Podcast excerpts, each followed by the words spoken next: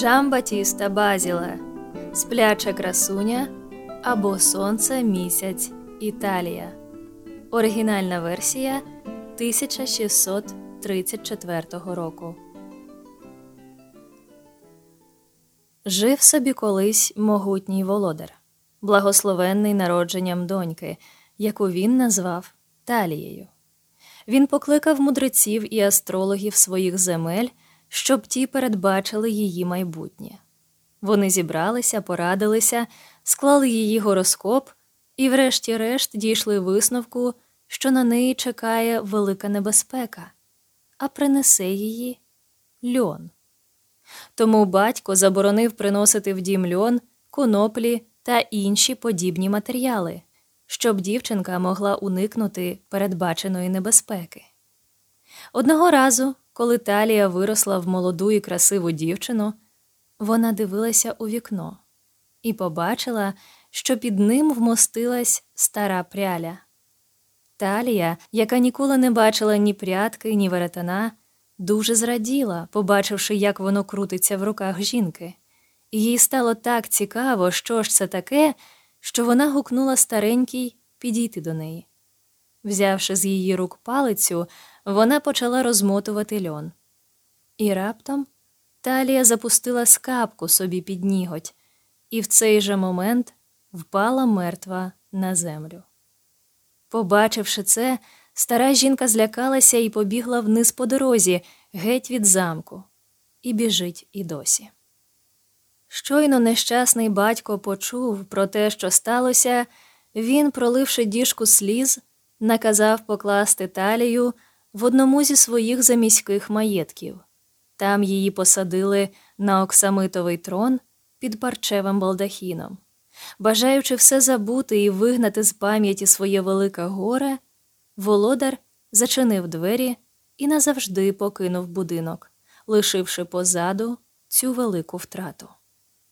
Пройшов час, будинок лишався покинутим, та сталося так, що один король був на полюванні і проїжджав повз. Один з його соколів вирвався з руки і влетів у будинок через одне з вікон, що відчинилось від вітру. Птах не відповів на манок, тож король наказав одному зі своїх супутників постукати у двері, гадаючи, що в маєтку хтось є. Той довго стукав, але ніхто не відповідав. Тож король наказав принести драбину з виноградної лози, а він сам підніметься і обшукає будинок, аби дізнатися, чи є хто всередині. Він піднявся по драбині, увійшов у дім, оглянув усі кімнати та комори і не знайшов жодної живої людини. Нарешті він зайшов до вітальні і побачив Талію, яка здавалася зачарованою. Він подумав, що вона спить, і покликав її, але дівчина залишалася непритомною. Він заплакав від безсилля, розуміючи, що це прокляття. Та спляча красуня була такою чарівною, що він відчував, як його гаряча кров швидше потекла у жилах. Король підняв її на руки і поніс до ліжка, де зібрав перші плоди кохання. Залишивши її там, де знайшов, він повернувся до свого королівства, де, занурений у нагальні справи, на деякий час забув про цей випадок. Через 9 місяців Талія народила 2 прекрасних дітей – хлопчика і дівчинку. У чарівних дітлахів були хрещені феї, які навідали їх одразу і приклали до грудей їхньої матері. Одного разу вони, не знайшовши грудей, почали смоктати пальці Талії і смоктали так сильно, що проклята скалка вийшла. Талія прокинулася, наче від довгого сну, і, побачивши біля себе свої 2 безцінні перлини, пригорнула їх до грудей, і немовлята стали їй дорожчі за власне життя. Опинившись сама в будинку з 2 дітьми, вона не знала, що з нею сталося, але помітила накритий стіл, на якому з'являлась їжа і питво, хоча нікого з прислуги вона не бачила. Тим часом король згадав про Талію і, сказавши всім, що хоче піти на полювання, повернувся до маєтку і знайшов її не сплячою, з 2 прекрасними дітлахами. Він дуже зрадів і розповів Талії, хто він такий і як він її знайшов. Та, звісно, що з нею сталося. Почувши це, Талія не образилась, а навпаки прониклась до короля щирими почуттями, а їхня дружба стала ще міцнішою, і він залишився з нею на кілька днів. Тоді король попрощався з Талією і пообіцяв, що незабаром повернеться і візьме її з собою до свого королівства. І він повернувся додому, але не міг знайти спокою, і весь час у нього на устах були імена Талії, Сонця і Місяця. Так назвали вони своїх дітей. І у вісні він постійно кликав то одне, то друге з них.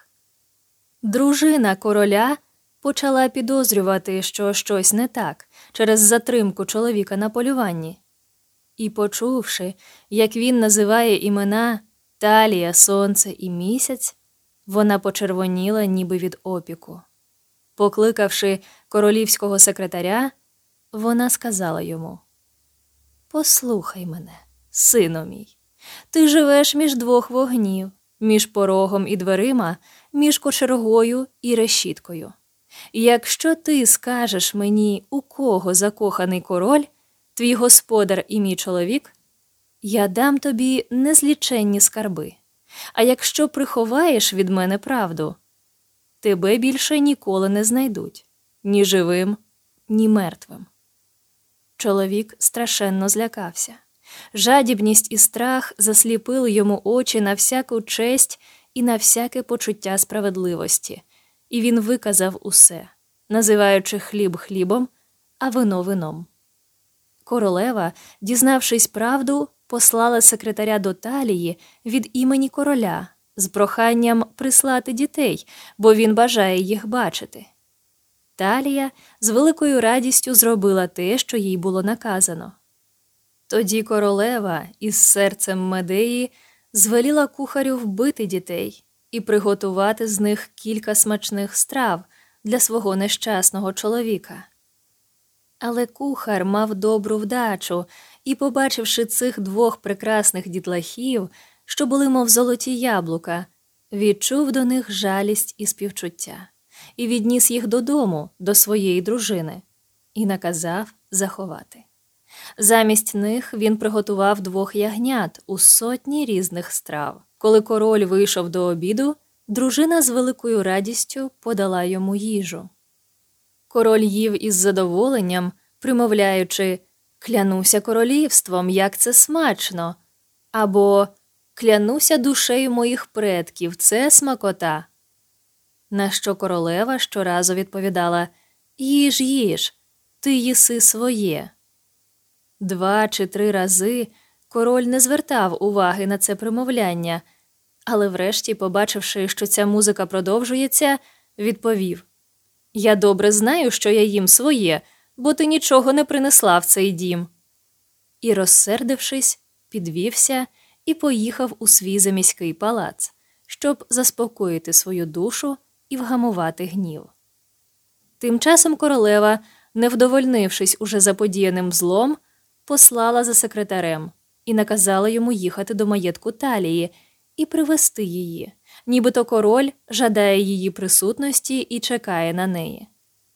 Талія побігла, щойно почула ці слова, повіривши, що виконує наказ свого пана, бо дуже хотіла побачити своїх дітей і своє кохання, не знаючи, що на неї чекає.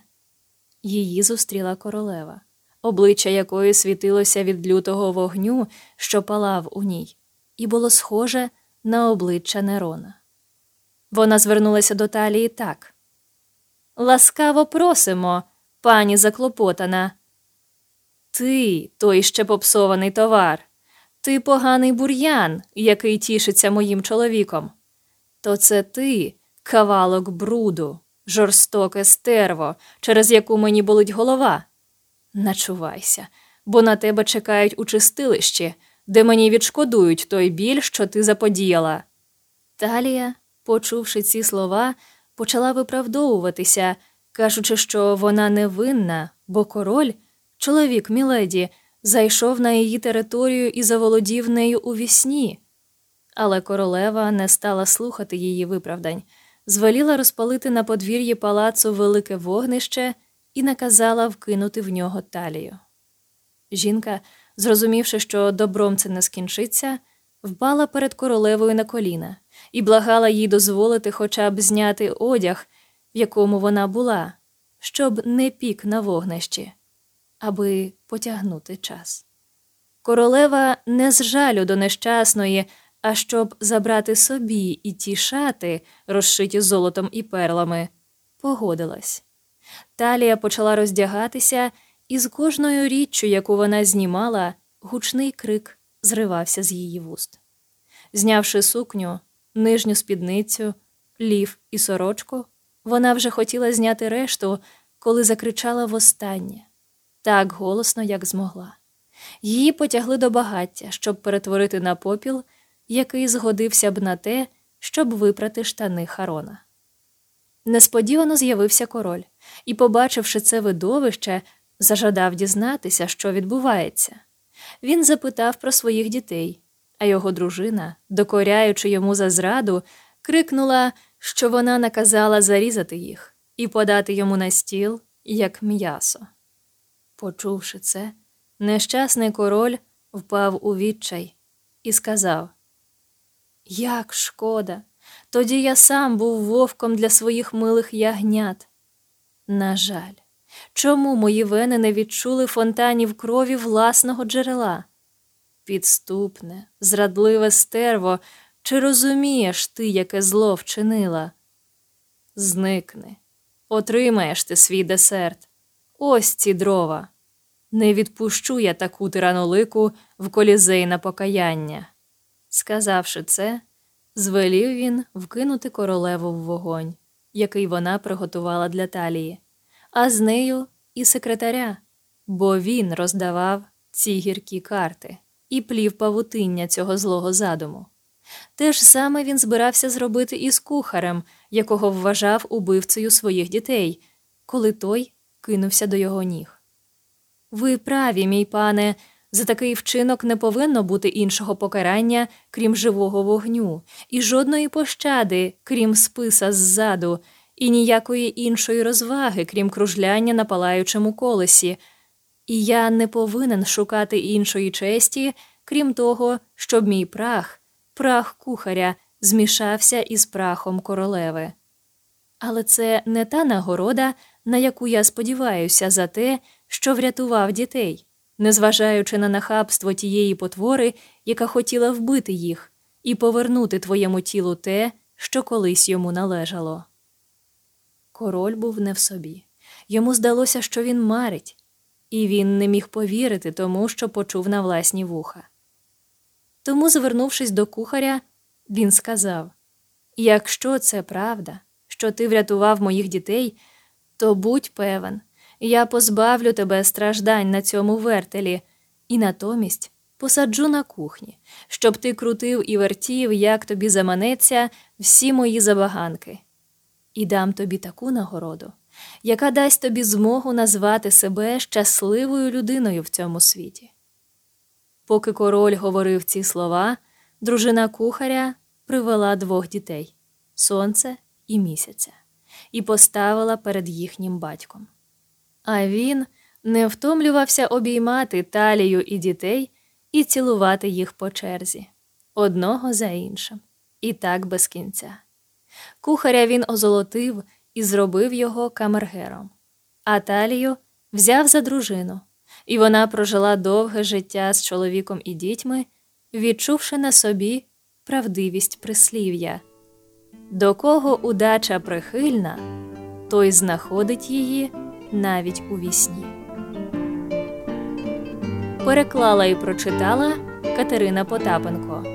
Ілюстрації Анастасії Цалко. Дизайн Анни Коваленко.